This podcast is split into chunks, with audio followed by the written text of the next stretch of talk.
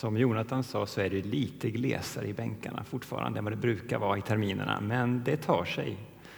Eh, och det är jättekul att se er idag. Det är ju så att eh, den här predikan spelas ju in som regel och läggs ut på nätet. Eh, och det har jag också tänkt på, lite mer än vanligt med tanke på vad jag ska säga idag. Eh, och du som lyssnar i efterhand vid datorn eller paddan eller vilket medium du nu använder. Jag hoppas att också du ska få uppleva något som kan beröra dig i och med det jag har att säga idag. Du som kanske är lite på avstånd från församlingen.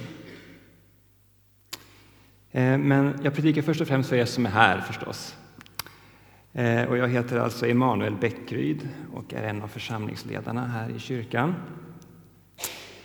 Eh, och jag tänkte börja med att anslå en kanske eh, lite mer filosofisk ton än vi brukar. Alltså, livet är ju fullt av mysterier. Det är så mycket som är märkligt. Ta till exempel existensens mysterium.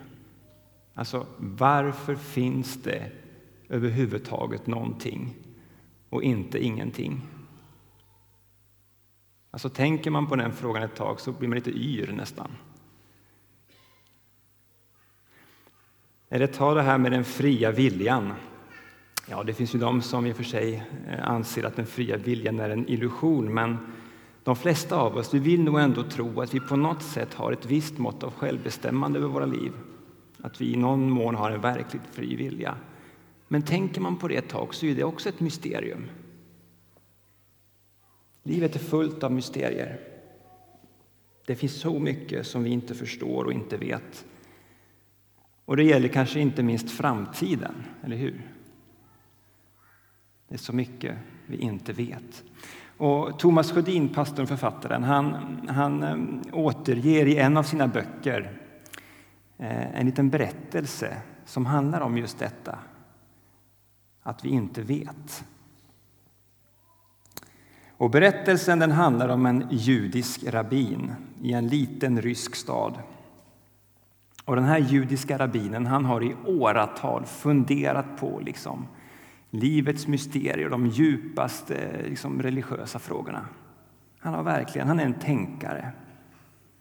Och till slut så, så kommer han fram till att när man tränger in liksom in i tingens innersta väsen så vet man faktiskt in, ingenting. Det blir liksom hans slutsats. En morgon kort därpå så går han över torget i lilla, lilla staden. Eh, och eh, när han gör det så är det en kosack, alltså stadens polis, som ropar på honom.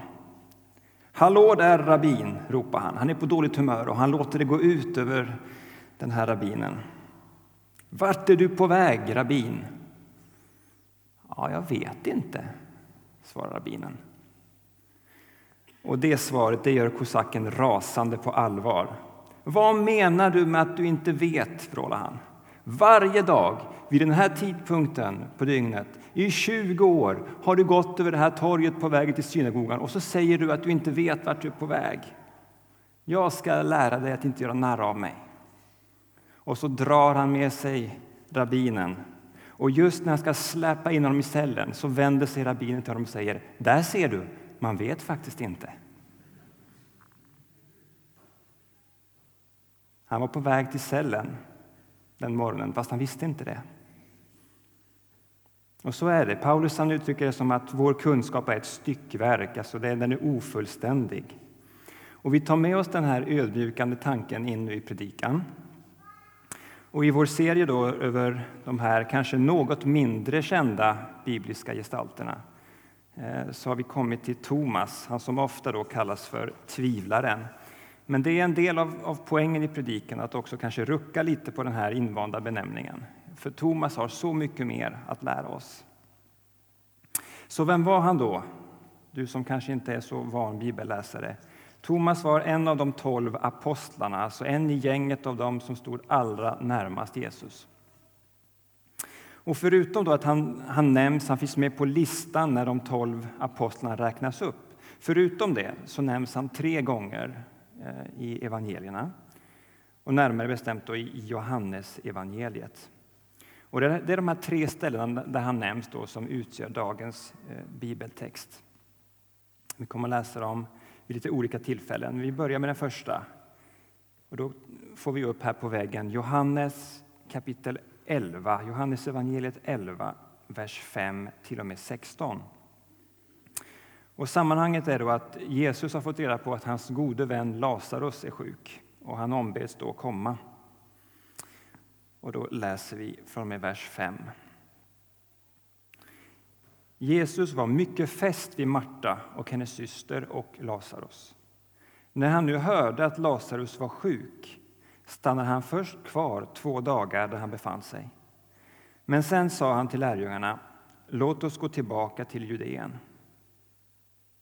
Lärjungarna sa till honom, Rabbi, nyss försökte judarna stena dig och nu går du tillbaka dit. Jesus svarade, har dagen inte tolv timmar? Den som vandrar om dagen snavar inte eftersom han ser denna världens ljus, men den som vandrar om natten han snavar eftersom ljuset inte finns i honom. Efter att ha sagt detta fortsatte han, vår vän Lazarus sover, men jag går dit för att väcka honom. Då sa lärjungarna, Herre, sover han, ja, då blir han frisk. Jesus hade talat om hans död, men de trodde att han menade vanlig sömn. Då sa Jesus rent ut till dem, Lazarus är död. Och för er skull, för att ni ska tro, är jag glad att jag inte var där. Men låt oss nu gå till honom. Thomas, som kallades Tvillingen, sa till de andra lärjungarna Låt oss gå med för att dö med honom. Han dyker upp på slutet i den här texten, Thomas. En mening är återgiven. Låt oss gå med för att dö med honom. Och Den känslan man får i den här meningen det är att Thomas är en ganska krass person på något sätt. Eh, och jag måste säga att jag gillar det här, den här krassheten. Det är liksom det är rakt på sak, det är ett nyktert konstaterande. Om vi går till Judeen med honom så dör vi. Men det är dit han är på väg, så det är bara att hänga på. Let's do it. Han verkar vara extremt lojal med Jesus. Han är liksom en hängiven lärjunge som är beredd att offra allt. Och genom historien så är det många som har fått vara med om just det som, som Thomas på något sätt förutsätter att han ska få vara med om. Martyrer som har dött för tron på Jesus. Så det är inte riktigt schysst mot Thomas att bara komma ihåg honom som tvivlaren. Här är han Thomas den lojale, den som är beredd att offra allt. Vi ska nu läsa det här andra sammanhanget i Johannesevangeliet där, där Thomas nämns. Och då går vi till kapitel 14 och läser de sex första verserna. Kapitel 14, vers 1 till och med 6. Och det är Jesus som talar och han säger då så här. Känn ingen oro. Tro på Gud och tro på mig. I min faders hus finns många rum. Skulle jag annars säga att jag går, går bort för att bereda plats för er? Och om jag nu går bort och bereder plats för er så ska jag komma tillbaka och hämta er till mig för att också ni ska vara där jag är. Och vägen dit jag går, den känner ni. Thomas sa, Herre, vi vet inte vart du går. Hur ska vi då känna vägen? Jesus svarade, jag är vägen, sanningen och livet. Ingen kommer till Fadern utom genom mig. Alltså orden i sista versen där är väldigt välkända. Jag är vägen, sanningen och livet. Men det vi inte tänker på lika ofta det är ju att det är, det är Thomas som får Jesus att säga det där. Tack vare att han ställer en fråga. Han, han sa i vers 5 där, va? Herre, vi vet inte vart du går. Hur kan vi då känna vägen? Alltså Thomas, han lyssnar, han, han försöker förstå och när han inte förstår, då ställer han en fråga. Han är nyfiken, han vill veta, han är vetgirig. Och jag tänker att även det är liksom en egenskap som för oss är viktig att ta efter som kristna. Jag skulle hävda att en kristen som slutar ställa frågor, som inte, liksom vill, som inte bryr sig om vad det egentligen innebär att följa Jesus, en sån kristen riskerar att bli ja, lite trångsynt och tråkig. Alltså det här, det här nyfikenheten som Thomas ger uttryck för här. Han ställer ärliga frågor. Han vill veta. Han bryr sig. Han är Thomas den engagerade. Han lyssnar. Han vill veta. Han vill förstå. Så de här två bibelsammanhangen vi har läst nu, de ger oss alltså intrycket, tycker jag, att, av att Thomas är lojal och engagerad och han vill veta vad det innebär att följa Jesus. Och jag tycker han är ett, ett föredöme för oss idag på det sättet. Det är på allvar, det är på riktigt. Det är värt vårt engagemang. Och I den bemärkelsen skulle jag önska att vi, att vi var lite mer av en Thomas-församling. En församling som ännu mer brinner för att komma ännu närmare Jesus. Ehm, en församling av, av människor som, som inte på något sätt distanserar oss från honom utan som, som kommer så nära vi bara kan. Och Jag vet att det är väldigt många i den här församlingen som, som brinner för Jesus, det vet jag. Men, men det är ju faktiskt så. Och Det kan vara så att det sitter någon hemma i efterhand och, och hör det här. Eller så kan det vara någon eller några här som det här berör. Det kan ju faktiskt vara så att, att man kan vara med i församlingen och ändå inte riktigt vara med. För man står liksom på ett slags mentalt avstånd från Jesus. Och Det kanske är någon eller några som känner igen sig i det. Du är distanserad. Du var inte det förut, men du har blivit det. Nu finns det ett slags mentalt avstånd till Jesus i ditt liv.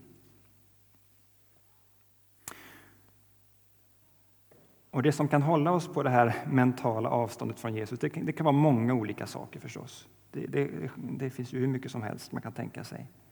Men jag skulle nämna tre olika saker idag. För det första, eh, besvikelse och rädsla att bli sårad på nytt. Det kan hålla oss på avstånd från Jesus. Du kanske har blivit sårad och som det heter, bränt barn skyr elden. Alltså man vill inte gärna komma nära igen.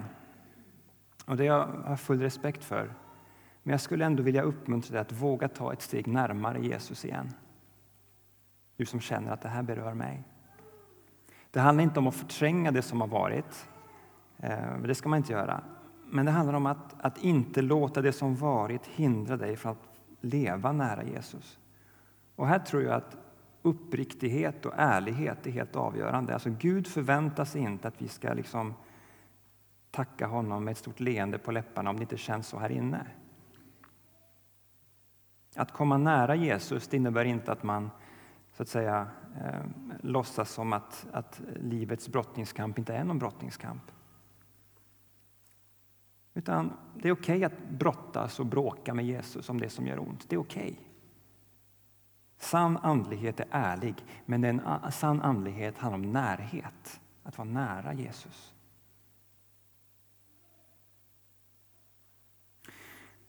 För det andra kan det vara så att, att tvivel håller oss på avstånd.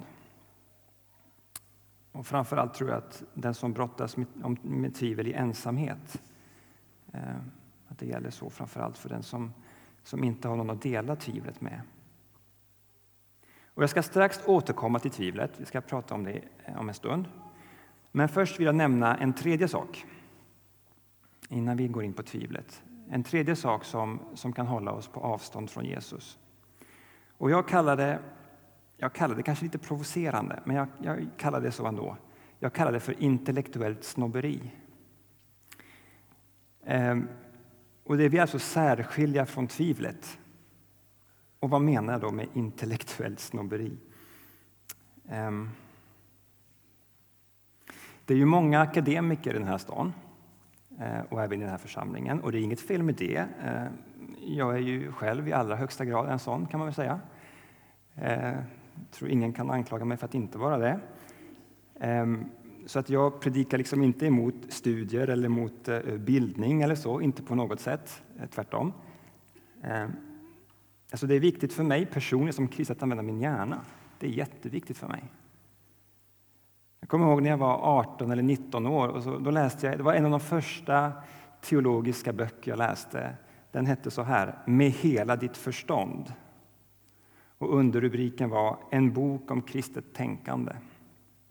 Det var en av de första såna här teologiska böckerna jag läste. Och jag minns liksom hur mycket den betydde för mig. Och första meningen börjar så här, eller första meningen i boken lyder så här. Kristna bör använda och utveckla sitt förstånd. Människans mentala förmåga att tänka, upptäcka, förundras och föreställa sig är dyrbara gåvor från Gud. Det Tycker jag är sant. Och titeln på boken då kopplar ju förstås till det Jesus säger om att älska Gud med hela sitt förstånd.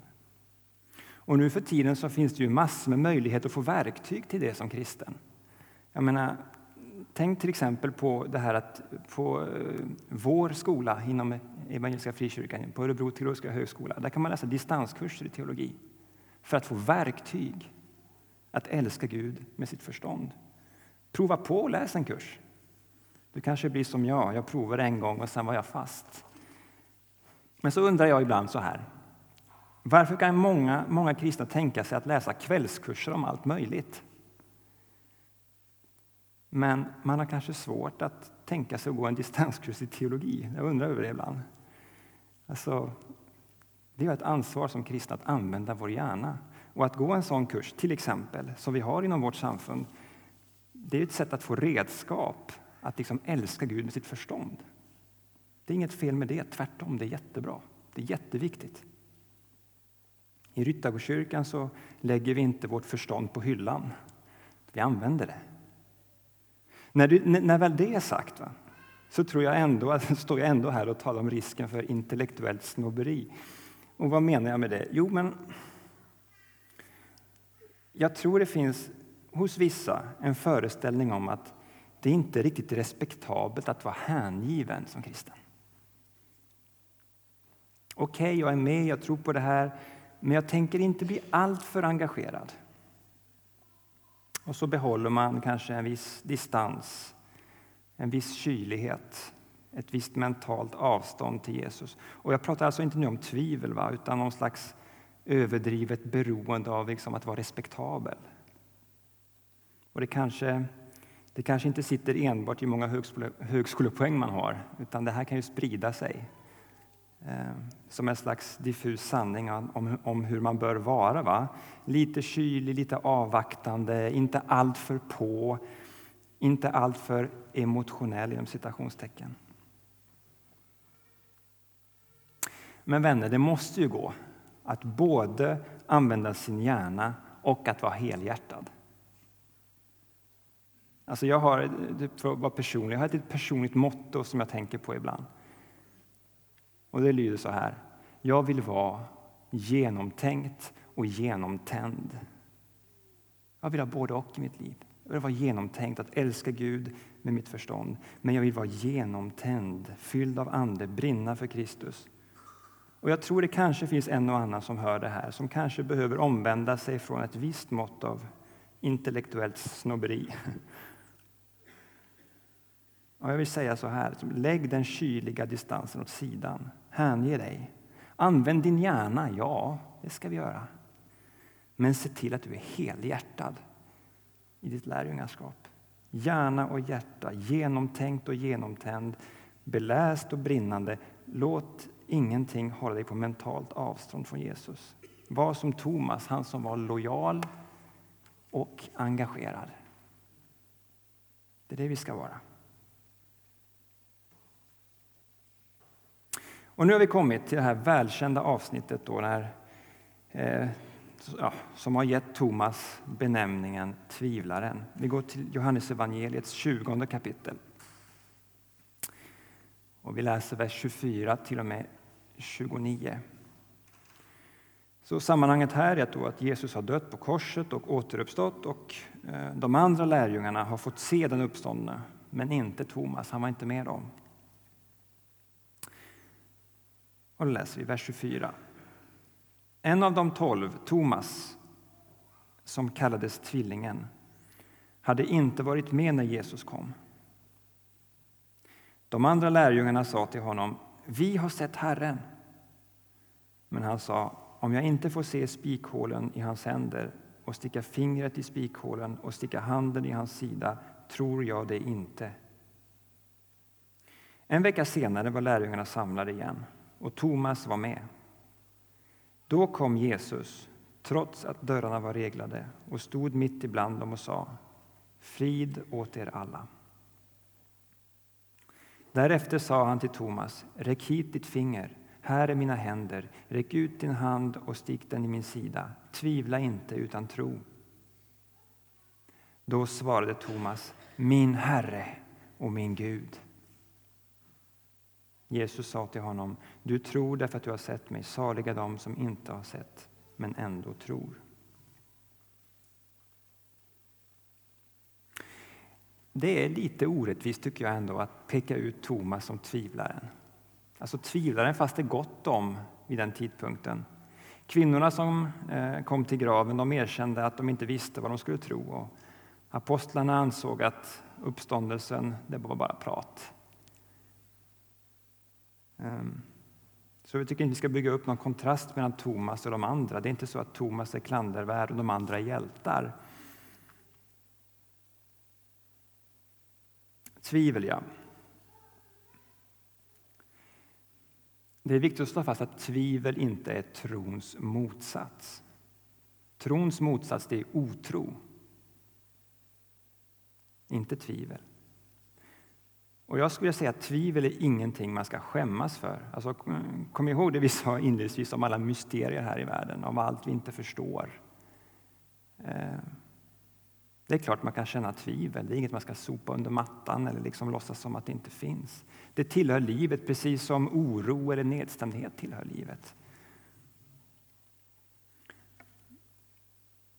Och tvivel ja, det kan utlösas till exempel om man genomgår en akut livskris.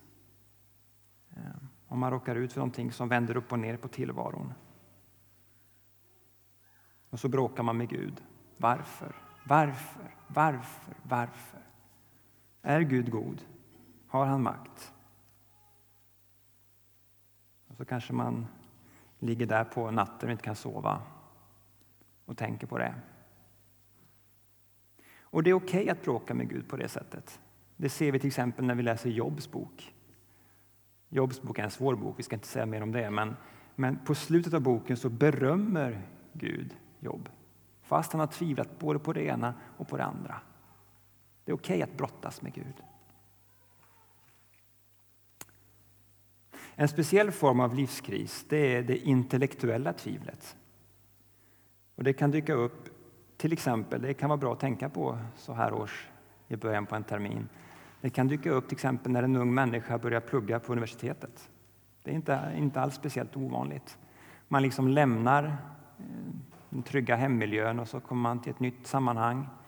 Eh, man utsätts för nya tankar, nya utmaningar, nya miljöer. Och då kan man börja tvivla. Tror jag verkligen på det här? Liksom, går det ihop? Eh, och en, en, klassisk fråga i sammanhanget är till exempel lidandets problem, teodicéproblemet. Det är en, klassisk fråga som många brottas med. Men det finns även andra frågor som man kan fundera över. Till exempel det här med tro och naturvetenskap. Till exempel. Det är också en klassiker. Och vi ska inte gå in på sådana frågor nu. Eh, det är ju ingen religionsfilosofisk föreläsning det här. Eh, men eh, om det är någon som vill prata om sånt med mig så går det bra att kontakta mig. Jag är väl ingen expert, kan jag inte påstå, men något har jag velat bidra med i ett eventuellt samtal. Tillbaka till Thomas. Eh, den här predikan har egentligen handlat om på många sätt det här med distans och mentalt avstånd. Att och att Thomas är motsatsen till det. Han är lojal, han är engagerad och han kommer nära Jesus. Ja, i, i den tredje texten vi läste nyss så, så kommer han faktiskt bokstavligt talat så nära Jesus som man kan komma. För han får som han vill, han får sticka fingret i spikhålen. Och närmare kan man liksom inte komma. Och här tycker jag är en tänkvärd och vacker bild som jag skulle vilja att du bar med dig härifrån. Att komma så nära Jesus att man till och med kan sticka fingret i spikhålen. Så nära.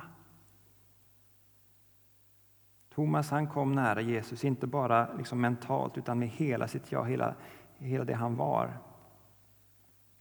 Och lyssna nu, för i och med att han, att han kom nära så fick han också gå längre än kanske någon annan. I och med att han kom nära fick han gå längre än någon annan. Dels går han längre i bekännelsen. Min Herre och min Gud. Det är en stark bekännelse. Men han går också rent bokstavligt och geografiskt så går han längre än någon annan. I alla fall om man får tro traditionen. För det finns nämligen än idag en, en, en, eh, eh, en grupp kristna i Indien som kallar sig för Thomas-kristna. Och de, de ser aposteln Thomas som grundaren av, av, eh, av, deras kyrka. Och om det är sant så gick han alltså, alltså ända bort till Indien. Okej, okay, låt oss göra det enkelt för oss och bara utgå från att det är sant. Visst, man kan säkert fundera på om det var så, och man kan ifrågasätta det och man kan ha alla möjliga tankar om det. Men låt oss utgå från att det är sant, att han har gått hela vägen till Indien. Det som då framtonar tycker jag, det är, det är bilden av någon som, som kom så nära Jesus som man kan komma och som därför gick mycket, mycket längre än någon annan för Jesus skull. Och jag tycker det är en vacker bild, att komma så nära. Och när man gör det så får man engagemang och tro att gå längre än någon annan. Den som lever riktigt nära honom kan göra de mest häpnadsväckande sakerna.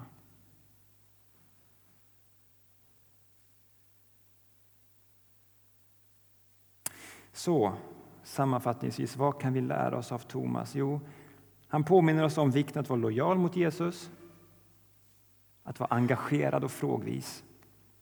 Och han lär oss också att bortom tvivlet finns det en tro som bär och som kan få oss att göra de mest häpnadsväckande sakerna. Alltså Thomas kom riktigt nära, ända in i spikhålen. Liksom. Och därför gick han längre. Det hade han nog inte tänkt sig att han skulle gå ända bort till Indien. Vilket för oss tillbaka till den lilla judiska berättelsen där i början på predikan. Ni kommer ihåg där om rabbinen och kosacken. Va? Vi vet inte vart livets vägar kommer att föra oss. Det är så mycket vi inte rår på, så många omständigheter vi inte styr över, så många osäkerhetsfaktorer.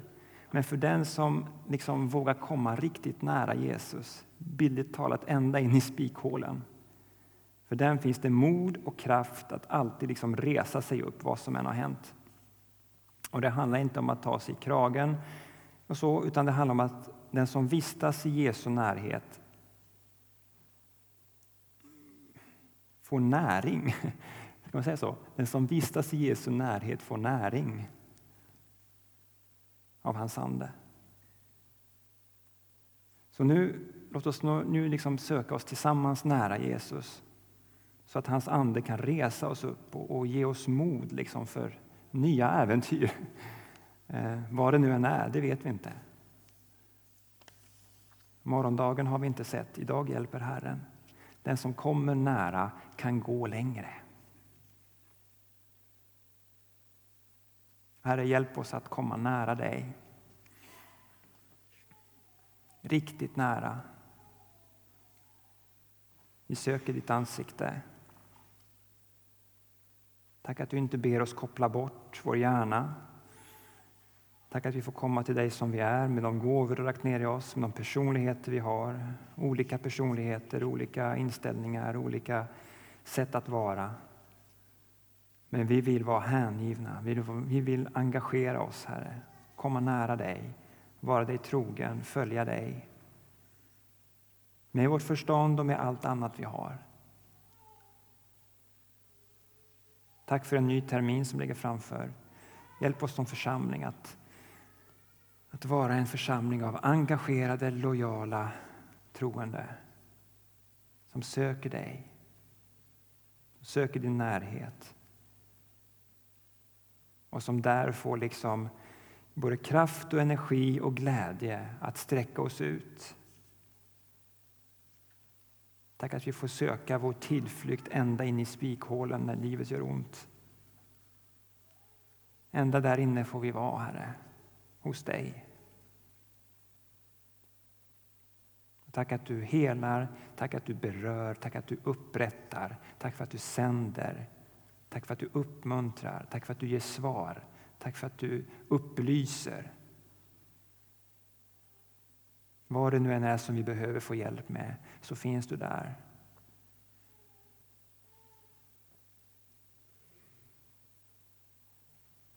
Tack att vi får komma nära dig nu. Amen.